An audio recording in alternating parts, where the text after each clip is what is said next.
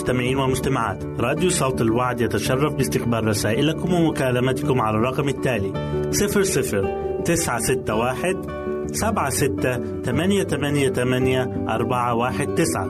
نشكركم ونتمنى التواصل معكم. والسلام علينا وعليكم.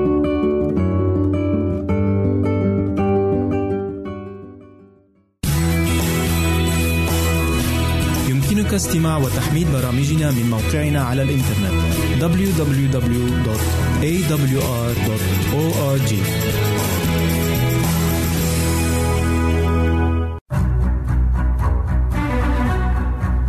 أعزائي المستمعين والمستمعات تتشرف راديو صوت الوعد باستقبال أي مقترحات أو استفسارات عبر البريد الإلكتروني التالي راديو في مرة أخرى بالحروف المتقطعة R A D I O at A L شرطة W A A D نقطة تي في والسلام علينا وعليكم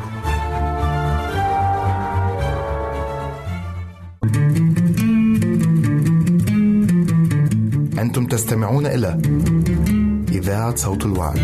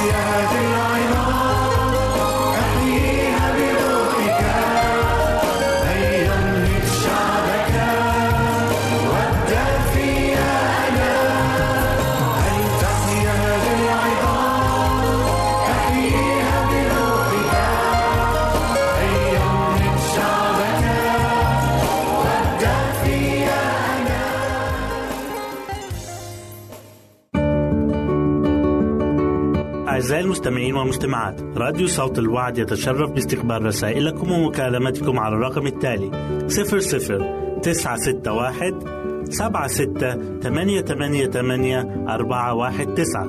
نشكركم ونتمنى التواصل معكم. والسلام علينا وعليكم.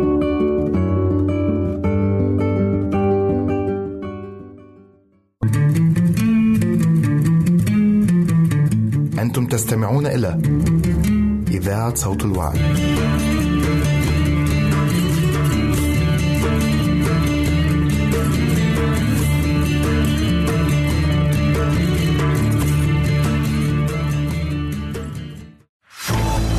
أعزائي المستمعين والمستمعات راديو صوت الوعد لا يكتفي بخدمتكم عبر الموجات الصوتية فقط بل وإنه يطرح لكم موقعا إلكترونيا يمكنكم من خلاله مشاهدة أجمل البرامج الدينية الثقافية الاجتماعية وغيرها من المواضيع الشيقة. يمكنكم زيارة الموقع من خلال العنوان التالي www.al waad.tv مرة أخرى بالحروف المتقطعة www.al-waad.tv والسلام علينا وعليكم.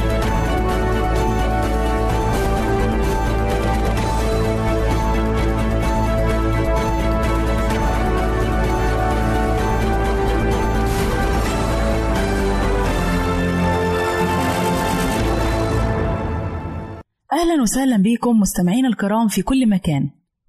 يسعدني أن أقدم لكم برنامج أطفالنا زينة حياتنا. وحلقة اليوم هنتكلم فيها عن قصر القامة عند الأطفال أسبابه وعلاجه.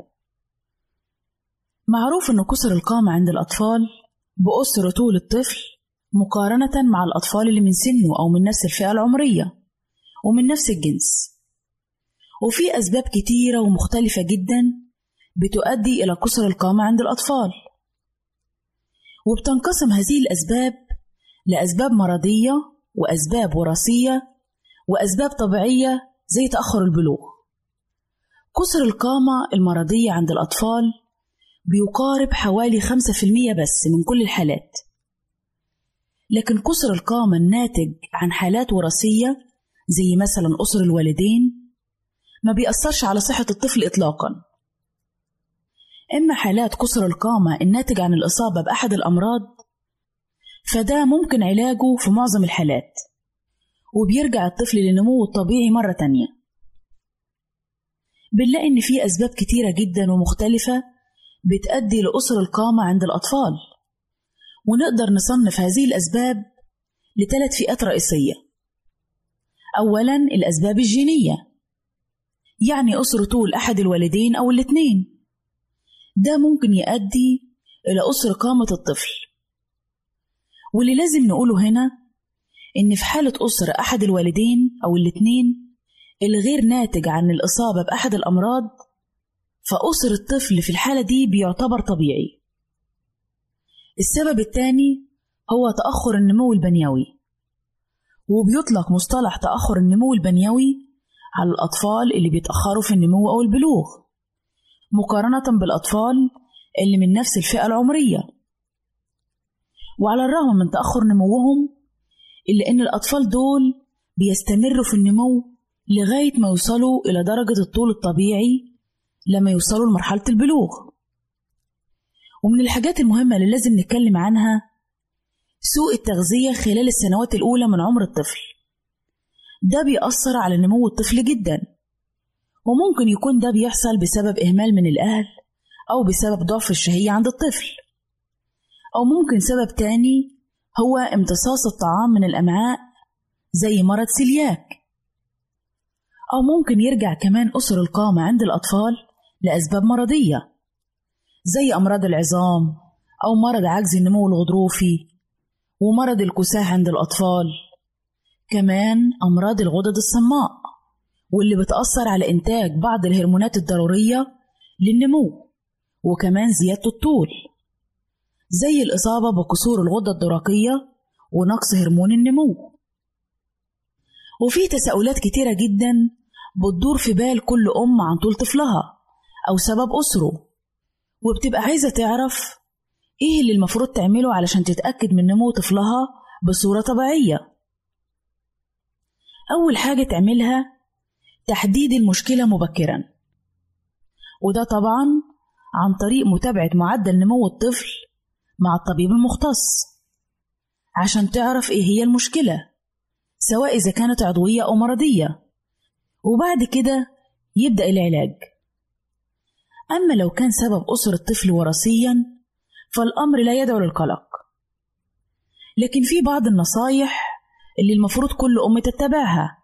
عشان تتأكد من عدم وجود أي سبب عضوي لقصر قامة طفلها. زي مثلا التغذية السليمة. اهتمي جدا بتقديم وجبات غذائية متوازنة لطفلك خصوصا في السنوات الأولى من عمره. الوجبات اللي بتحتوي على معادن وبروتينات ونشويات ودهون. كمان شرب كميات كافية من المية ضروري جدا لطفلك في كل مراحل حياته. الكالسيوم طبعا مهم جدا لتقوية عظام الطفل وتطويلها. فما تهمليش أبدا إنك تقدمي منتجات الألبان لطفلك بشكل يومي. كمان ما تنسيش إنك توفري الهدوء عشان تضمني لطفلك نوم عميق لأن الطفل محتاج إنه يحصل على ساعات نوم كافية ويكون نوم عميق. عشان يتمكن جسمه من إصلاح أي تلف حصل خلال اليوم في الخلايا بتاع الجسم. وكمان يتم إفراز هرمونات النمو. الأطفال من سن سنتين بيحتاجوا إنهم يناموا من 10 ل 13 ساعة خلال الليل. لكن الأطفال في بداية المدرسة بيحتاجوا إنهم يناموا من 10 ل 12 ساعة. أما المراهقين بيحتاجوا من 8 ساعات ونص ل 9 ساعات ونص خلال اليوم. اهتمي جدا إنك تنظمي عدد ساعات نوم طفلك حتى في أيام الأجازات. كمان ممارسة قدر كافي من التمارين الرياضية هيساعد طفلك على النمو وهيقلل كمان من فرصة إصابته بالبدانة واللي بتكون أحد أسباب قصر القامة. طفلك محتاج إنه يمارس ساعة على الأقل كل يوم من التمارين الرياضية. وإذا كان في مسافة بينه وبين مدرسته حاولي تشجعيه على المشي بدل ما يركب عربية. كمان مساعدته ليكي في أعمال المنزل برضه نقدر نحسبه ضمن الأنشطة البدنية. يعني خلاصة الكلام لازم نتابع نمو الطفل علشان لو كان فيه أي حاجة نقدر نكتشفها بدري لأن ده هيساعدنا كتير في إننا نعالجه بسرعة. كمان لازم تهتمي بطريقة التغذية السليمة علشان تتم عملية النمو بشكل طبيعي. وآخر حاجة مهمة عايزين نقولها اتجنبي العلاجات اللي بتحتوي على كورتيزون لأنها بتأثر على هرمون نمو الطفل. وبكده أعزائي نكون وصلنا لنهاية برنامجنا أطفالنا زينة حياتنا. نسعد بتلقي آرائكم ومقترحاتكم وتعليقاتكم. وإلى لقاء آخر على أمل أن نلتقي بكم. تقبلوا مني ومن أسرة البرنامج أرق وأطيب تحية. وسلام الله معكم. يمكنك استماع وتحميل برامجنا من موقعنا على الإنترنت www.awr.org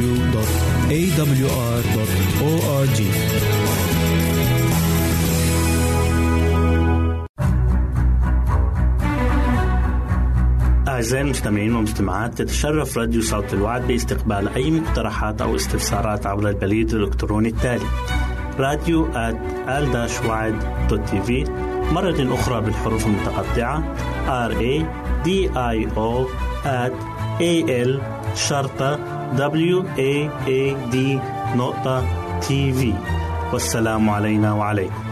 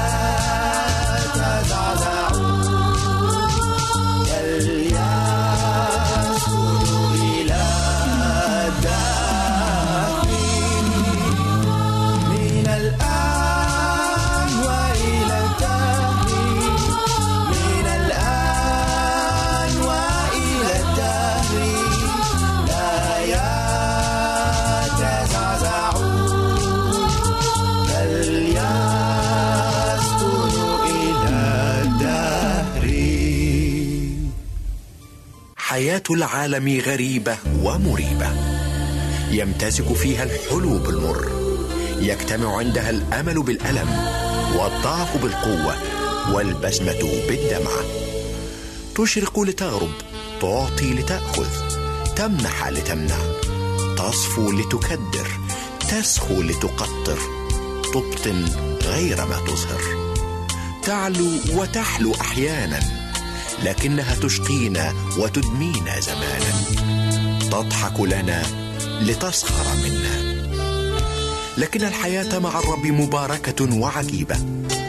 قد يؤخذ منها غنى اليد لكن يبقى ثراء النفس. قد تسلب الفرحة لكن تبقى التعزية. قد تضعف القوة لكن تزداد الإرادة. قد تضيق الحياة بها لكنها لا تضيق بالحياة. أعزائي المستمعين والمستمعات راديو صوت الوعد يتشرف باستقبال رسائلكم ومكالمتكم على الرقم التالي 00 961 سبعة ستة ثمانية ثمانية ثمانية أربعة واحد تسعة. نشكركم ونتمنى التواصل معكم. والسلام علينا وعليكم.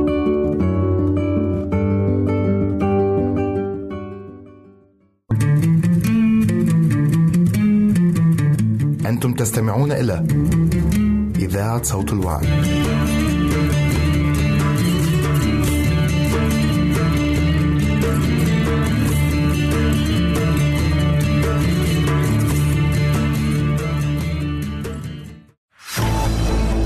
المستمعين والمستمعات راديو صوت الوعد لا يكتفي بخدمتكم عبر الموجات الصوتية فقط بل وإنه يطرح لكم موقعا إلكترونيا يمكنكم من خلاله مشاهدة أجمل البرامج الدينية الثقافية الاجتماعية وغيرها من المواضيع الشيقة. يمكنكم زيارة الموقع من خلال العنوان التالي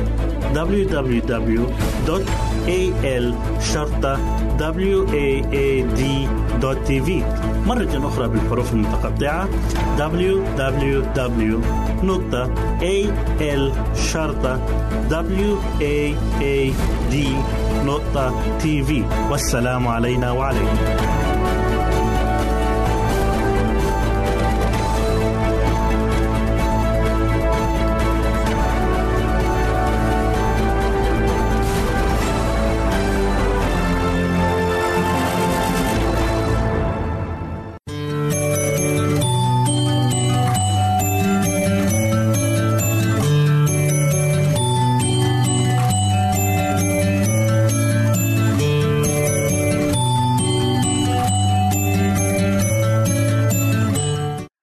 حبايبي الحلوين.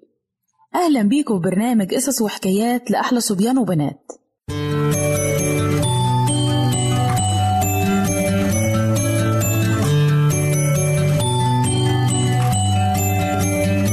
قصتنا النهاردة بعنوان كيف صنع الإنسان. في الوقت المعين اللي كانت الأم بتحكي لولادها كل يوم قصة سألها نجيب وسلوى. قالوا لها يا ماما انت وعدتينا انك هتحكي لنا عن أشياء لذيذة جدا. فسألتهم مامتهم عايزين تسمعوا إيه الليلة دي؟ فقال نجيب أنا بتمنى يا ماما إنك تحكي لنا إزاي كل الناس دي بقت موجودة على الأرض. وقعد نجيب يتكلم هو ومامته وقال لها عارفة يا ماما في ولد من الأولاد قال لي في المدرسة إن الإنسان كان اولا قردا أو سعدانا. فهل ده صحيح؟ قالت له ده سؤال جميل وفي محله وأنا مبسوطة إنك سألته قال لها طيب يا ماما هو الأول كان لينا ودان؟ قالت له لا لا القصة عن الإنسان وأصله إن هو كان سعدان دي كلها غلط في غلط أنا هقولك دلوقتي الحقيقة فاكر امبارح يا نجيب لما سألتوني إزاي اتصنع العالم والنجوم وقريت لكم الإجابة من كلمة ربنا أنا النهاردة هعمل معاكم نفس الشيء. الإصحاح الأولاني خالص من سفر التكوين بيحكي لنا عن خلق كل شيء خلق العالم والأشجار والأزهار والحيوانات والإنسان نفسه. الكتاب المقدس بيعلمنا إزاي الله ليه كل المجد خلق كل العالم. الله كان بيؤمر الشيء فيكون. وبالطريقة دي الله خلق كل حاجة. أنا مش عارفة الله أخد قد إيه وقت يفكر قبل ما يخلق العالم. لكن الله كان عامل تدابير دقيقة جدا لدرجة إن هو خلق كل حاجة كبيرة كانت أو صغيرة. وما حصلش ولا غلطة في الخليقة كلها. كل حاجة اتعملت بنظام وبدقة جامدة جدا. وأنا عارفة إن الله لما كان مستعد إن هو يعمل العالم كان بس بيقول كلمة منه وزي ما يؤمر يكون. قال لها يا ماما ده بيذكرني بواحد من الأساتذة في يوم من الأيام قال لنا عن إن الناس كانوا في يوم من الأيام زي الديدان.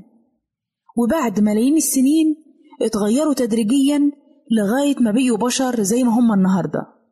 وأظن يا ماما إن هو قال عن التغيير ده النشوء والارتقاء قالت له بص يا ابني يا حبيبي أنا عارفة إن في ناس كتيرة بتقول كلام فارغ زي كده. الناس دي ما بتصدقش كلام ربنا.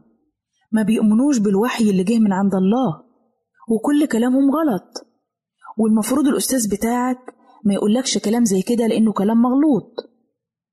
بص يا حبيبي الكتاب المقدس بيقول خلق الله الإنسان على صورته. على صورة الله خلقه. ذكرا وأنثى خلقهم. مش الأفضل إننا نعتقد إن الله خلقنا أحسن من نعتقد إننا نشأنا من الديدان بدون الله؟ قال لها يا ماما وأنا ما أحبش أكون دودة. الناس بسهولة تموتني وتسحقني. قالت له ده مش كل حاجة يا نجيب. بس اسمع بس أنا هكمل لك القصة. بتقول له الكتاب المقدس قال وجبل الرب الإله آدم ترابا من الأرض ونفخ في أنفه نسمة حياة فصار آدم نفسا حية هي دي القصة الصحيحة اللي الله خلق بيها الإنسان على وجه الأرض. وكتاب الوحي بيذكرنا أكتر من مرة إزاي الله صنع الإنسان على صورته. وما بيذكرش أبدا إن الإنسان نشأ على درجات عبر ملايين السنين. قالت له يا نجيب هل تعتقد إن في فرق بين الطريقتين اللي أنا حكيتهم لك دول؟ قال لها يا ماما مفيش شك. الفرق كبير جدا. الطريقة اللي خلقنا بيها ربنا طريقة حلوة. مش خلقنا دود أو خلقنا قرود وبعدين اتطورنا. الكلام ده فعلا مش صح. قالت له بص يا نجيب إذا كان الإنسان نشأ زي دودة في مستنقع وبعدين رقى نفسه تدريجيا يبقى مفيش سبب إننا نعبد الله ونحبه. ولكن إذا كان الله صنع الإنسان بإيده وخلقه على صورته وخلاه في أجمل صورة يبقى لازم الإنسان يحترم الله ويحترم جسده ويحترم جاره. أول بشر خلقهم الله كان أبوين الأولين آدم وحواء. الله من محبته لينا خلقنا على صورته. الله هو الخالق اللي خلق الشمس والقمر والنجوم وخلق كل العالم واللي فيه. ومش بس الله خلق الإنسان على صورته. ده كمان إداه قوة التفكير وحرية الاختيار وكمان العمل والمحبة. راح سألها وقال لها طب هل الناس اليوم على صورة الله؟ قالت له نعم يا ابني. في بعض الأحيان بيكون في ناس صالحين بيحبوا ربنا وبيحبوا الكتاب المقدس وعندهم استقامة قلب وبيعملوا الخير لكل الناس. ممكن يكون الناس دول صورتهم مش جميلة قوي لكن لو رجعنا للأول خالص من وقت ما الله خلق حواء وآدم كانت صورتهم جميلة جدا. لكن إحنا دلوقتي بنبص للناس على حسن أخلاقهم ومحبتهم لأن بحسن أخلاقهم ومحبتهم ومعاملتهم الكويسة بيعكسوا صورة مجد الله. وبكده حبايبي نكون وصلنا لنهاية قصتنا واستنونا في قصة جديدة من برنامج قصص وحكايات لأحلى صبيان وبنات. ربنا معاكم.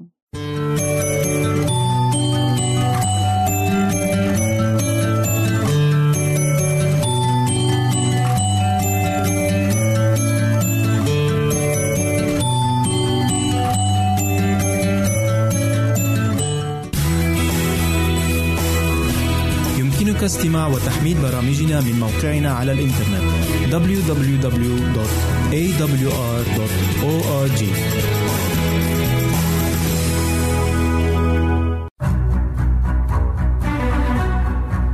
أعزائي المستمعين والمستمعات تتشرف راديو صوت الوعد باستقبال أي مقترحات أو استفسارات عبر البريد الإلكتروني التالي راديو تي في مرة أخرى بالحروف المتقطعة R A D I O A L شرطة W A A D نقطة تي في والسلام علينا وعليكم.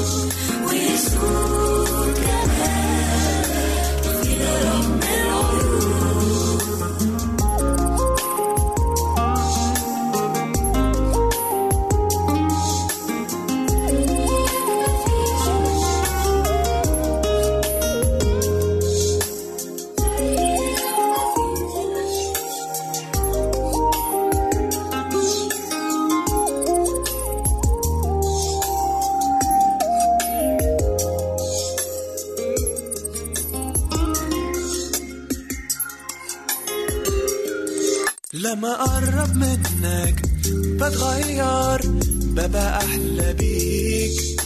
بتظهر فيا وبكبر فيك والمجد يرجع ليك.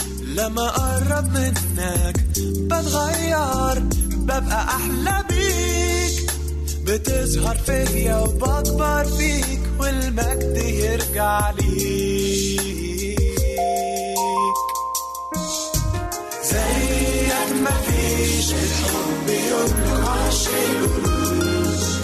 Jésus, gagne, vino los.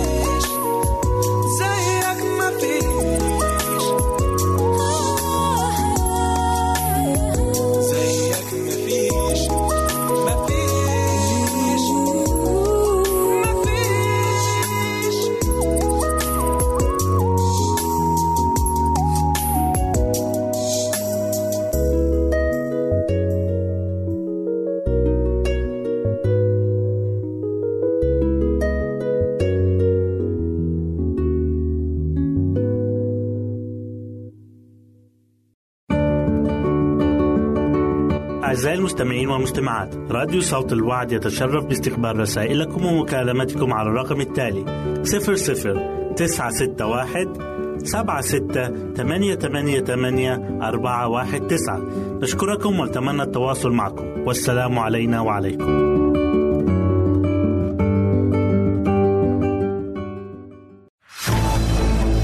المستمعين والمستمعات؟ راديو صوت الوعد لا يكتفي بخدمتكم عبر الموجات الصوتية فقط بل وإنه يطرح لكم موقعا إلكترونيا يمكنكم من خلاله مشاهدة أجمل البرامج الدينية الثقافية الاجتماعية وغيرها من المواضيع الشيقة. يمكنكم زيارة الموقع من خلال العنوان التالي www.al شرطة www.al-sharta.tv مرة أخرى بالحروف المتقطعة www.al-sharta والسلام علينا وعليكم.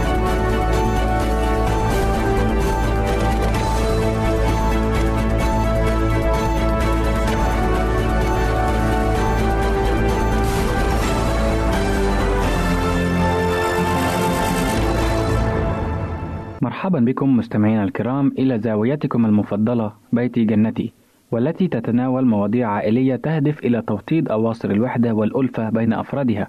حلقة اليوم بعنوان كسر الروتين.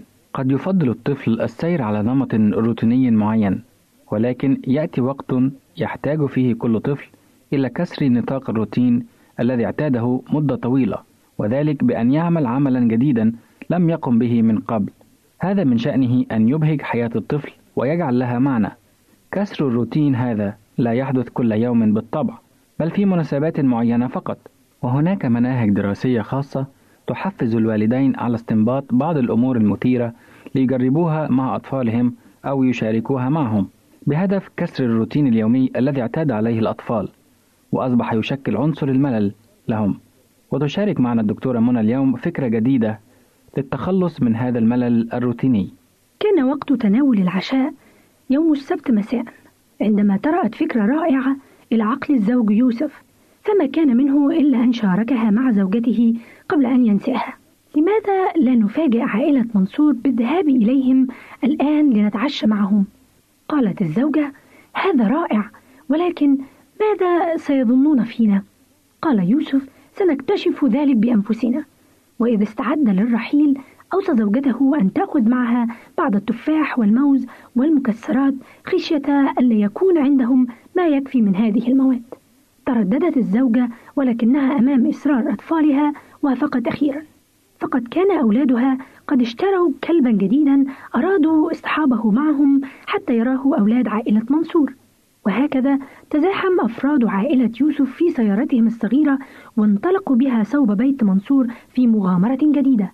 وما كادت السيارة تقطع منتصف الطريق حتى هدأ يوسف من سرعتها واستدار بها فجأة من وسط الطريق. تساءلت الزوجة عما حدث فجعل زوجها يستدير بالسيارة ويقفل راجعا. مما جعل أولاده يتوسلون إليه كي يواصل سيره ليزوروا عائلة منصور.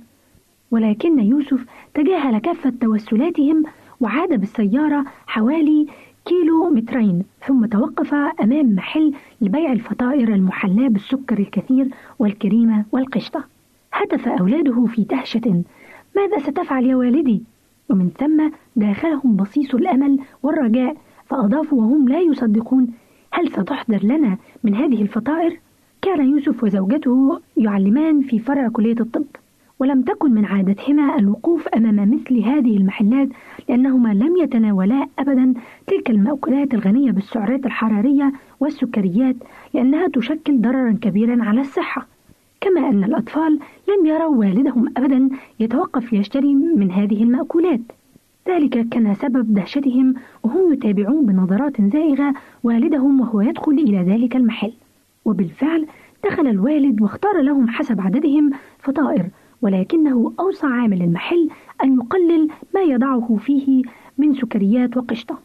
خرج الأب يحمل الفطائر فاختار كل واحد ما يناسبه كما أخذوا أيضا فطائر بعدد أفراد عائلة منصور. وحتى الكلب كان له نصيبه الخاص أيضا. وقد فرح الجميع بهذه المفاجأة التي لن ينسوها أبدا. فهذا شيء لا يفعله كل يوم بل مرة كل عدة سنوات. ولم لا؟ وهكذا انطلق يوسف بعائلته مرة أخرى صوب بيت منصور لمفاجأة أخرى وقد أضفت الفطائر جوا من البهجة والانشراح على السهرة. هذا ما نقصده بالتغيير الذي يكسر عجلة الروتين اليومي للأطفال. بل وحتى للكبار أيضا. مثل هذه المناسبات تترك أثرا باقيا في عقول الأطفال وتجعلهم يتطلعون بشوق إلى مناسبات مقبلة مشابهة. وربما هذا يكون مجرد اصطحابهم إلى مطعم لتناول الطعام خارج البيت بين الحين والآخر. فيقول الأب مثلا اليوم لا يوجد تنظيف المطبخ أو غسل الأطباق أو طبخ الخضار. سنتوقف عن كل ذلك لأننا سنتناول الغداء في مطعم الحرية على ضفة النهر. أو أن يسمح الأب لأولاده أن يسهروا ذات ليلة وقتا إضافيا يشاهدون فيه برنامجا خاصا في التلفزيون. أو أن تسمح لهم الأم بأن يناموا وقتا إضافيا في الصباح أو بأن تصطحبهم إلى ملعب كرة القدم لمشاهدة مباراة خاصة أو نأخذهم لركوب الحصان في المنتزه أو التنزه بالدراجات الهوائية أو السباحة. المهم هو كسر الروتين اليومي الممل والاشتراك في نشاط مختلف. ومن غرائب الأمور أن عائلة يوسف لم تتعشى مع عائلة منصور منذ ما يقرب من الأربعة سنوات. فأعتقد أن الوقت قد حان للمغامرة والتغيير. أليس كذلك؟ مستمعينا الكرام لنجرب التغيير والانخراط في نشاط جديد داخل أو خارج البيت. هذا من شأنه أن يزيد اللحمة ويوطد أواصر الصداقة والألفة بين أفراد العائلة الواحدة وبين العائلات وبعضها. وإلى أن نلتقي في الحلقة القادمة لكم منا كل أمان التوفيق في نشاط جديد تستنبطوه لعائلاتكم. يمكنك استماع وتحميل برامجنا من موقعنا على الإنترنت www.awr.org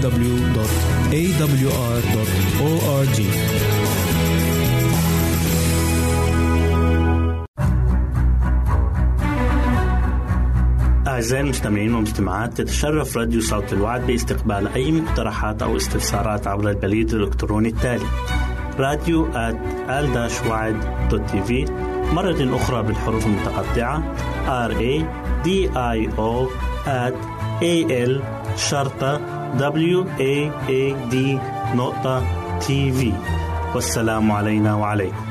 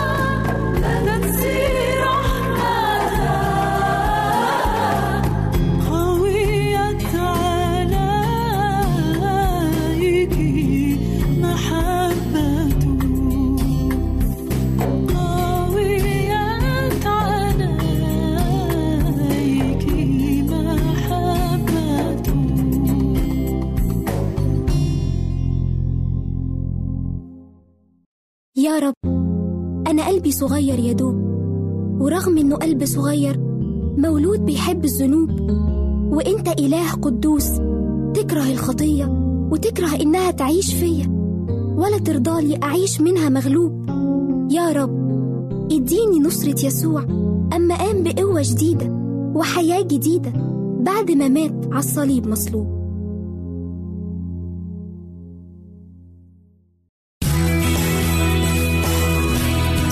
يمكنك استماع وتحميل برامجنا من موقعنا على الإنترنت www.awr.org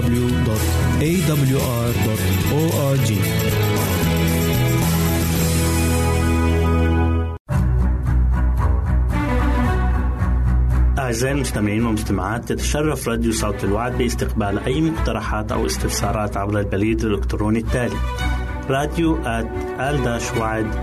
في مرة أخرى بالحروف المتقطعة. R A D I O at A L شرطة W A A D نقطة تي في والسلام علينا وعليكم.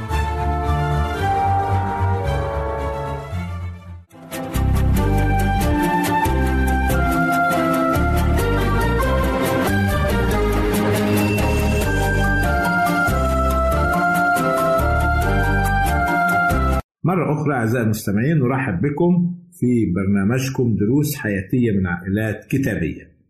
كنا في الحلقات السابقة تكلمنا عن إبراهيم وزوجته سارة وكيف أنه ارتكب خطأ عند نزوله إلى أرض مصر.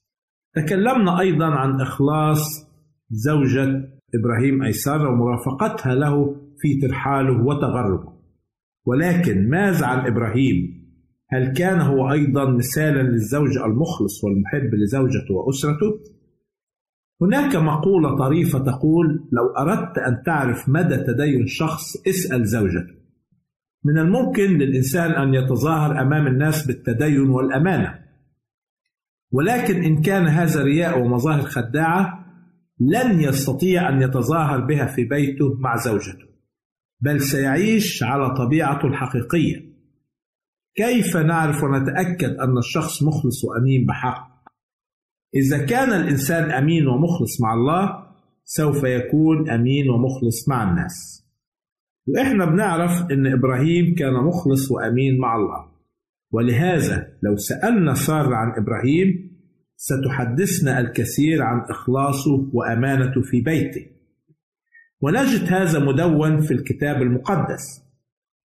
كان إبراهيم متزوجا من سارة وكان يحبها وعاش معها سنوات طويلة دون أن ينجب أولادا منها لأنها كانت عاقرة. قديما كان إنجاب الأولاد شيء هام وأساسي بالنسبة للزواج. وكان هناك منظور ديني ينظر به إلى العاقل أنها خرجت من دائرة الوعد الإلهي بأن نسل المرأة يسحق رأس الحية. وكان البعض ينظرون إلى العاقر بأن الله غاضب عليها.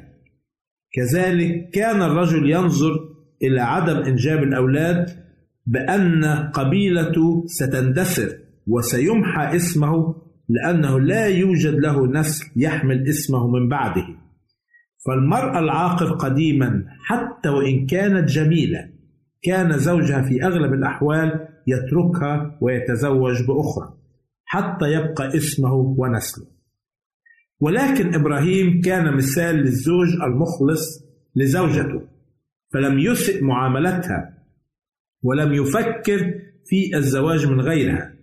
لذلك كانت سارة تكرم زوجها وتحترمه وتدعوه سيدها. وهذا درس هام نتعلمه في هذه الأسرة أسرة إبراهيم وسارة. لا يجب على الزوج أن يسيء معاملة زوجته أو يهينها. كذلك يجب على الزوجة أن تحترم زوجها وتكرمه في كل وقت. وهذا لن يكون إلا إذا كان لنا امانه وإخلاص لله اولا. عرفنا أيضا أن سارة أشارت على إبراهيم أن يتزوج من هاجر حتى ترزق منها بنين.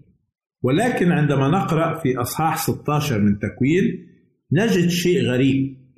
أن هاجر عندما حبلت بدأت سارة توجه اللوم إلى إبراهيم وتقول له أنه السبب في الظلم الذي حدث لها نتيجة زواجه لهاجر سارة دفعته للزواج بهاجر وبعد ذلك تلقي عليه اللوم. كيف يمكن أن نفسر هذا التناقض في تصرفات سارة؟ وما هو الدرس الذي يمكن أن نستفاده من ذلك كأسر وعائلات في هذا الموقف؟ بالفعل يخبرنا الكتاب المقدس أن سارة هي التي أشارت على إبراهيم أن يتزوج من هاجر ولكن يجب أن نعرف الأسباب والدوافع التي جعلتها تطلب هذا الأمر. فعندما آه، نقرأ الأصحاح السابق أي تكوين 15 يتضح لنا بعض الأمور. فقد أعطى الله الوعد لإبراهيم بأن نسله سيكون كنجوم السماء. وهناك احتمال أن سارة عرفت أنها عاقر. لذلك أرادت أن تتمم وعد الله بهذه الطريقة. وهذا التصرف فيه شك في قدرة الله على إتمام وعده. فهي عاقل ومسن ولا يمكن بالحسابات البشرية أن تنجب. كثيرا ما نقع في هذا الخطأ كعائلات وأفراد. حيث تصادفنا مشاكل وعراقيل وبحساباتنا البشرية لا نجد لها حلا ولكن لنا آية هامة نريد أن نتأمل فيها. دعونا نقرأها في رسالة أفسس أصحاح ثلاثة والعدد عشرين. تقول كلمة الرب والقادر أن يفعل فوق كل شيء أكثر جدا مما نطلب أو نفتكر بحسب القوة التي تعمل فينا. هذه الآية تبين أن الله قادر أن يفعل فوق كل ما نظن أنه مستحيل وغير قابل للحل يجب أن نؤمن ونثق بهذا الوعد. ولو عدنا إلى عائلة إبراهيم ماذا يقول الرسول بولس بهذا الشأن؟ نقرأ في روميا أربعة وعدد 19 إلى 21 يقول الكتاب المقدس وإذ لم يكن ضعيفا في الإيمان لم يعتبر جسده آه، وهو قد صار مماتا إذ كان ابن نحو مئة سنة ولا مماتية مستودع سارة ولا بعدم إيمان ارتاب في وعد الله بل تقوى بالإيمان معطيا مجدا لله. وتيقن أن ما وعد به هو قادر أن يفعله. كان إبراهيم يدرك بأن جسده الميت عن الإنجاب ورحم سارة ميت أيضا عن الإنجاب. ولكن السر كان في إيمانه بوعد الله حيث تأكد أن الله قادر أن ينفذ وعده. أه سعدت في هذه الحلقة أن أكون معكم أعزائي المستمعين وحتى ألقاكم في حلقة قادمة. سلام الرب يكون معكم. نرجو التواصل معنا عبر هذه العناوين. للتشات www.al-waad.tv وللرسائل radio at al-waad.tv والاتصال عبر الواتساب 961 76 888 419 961 76 888 419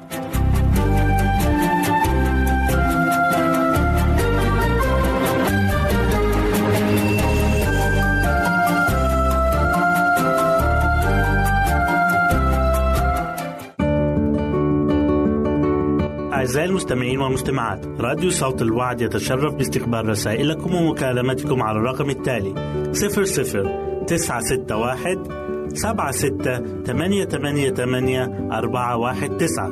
نشكركم ونتمنى التواصل معكم. والسلام علينا وعليكم.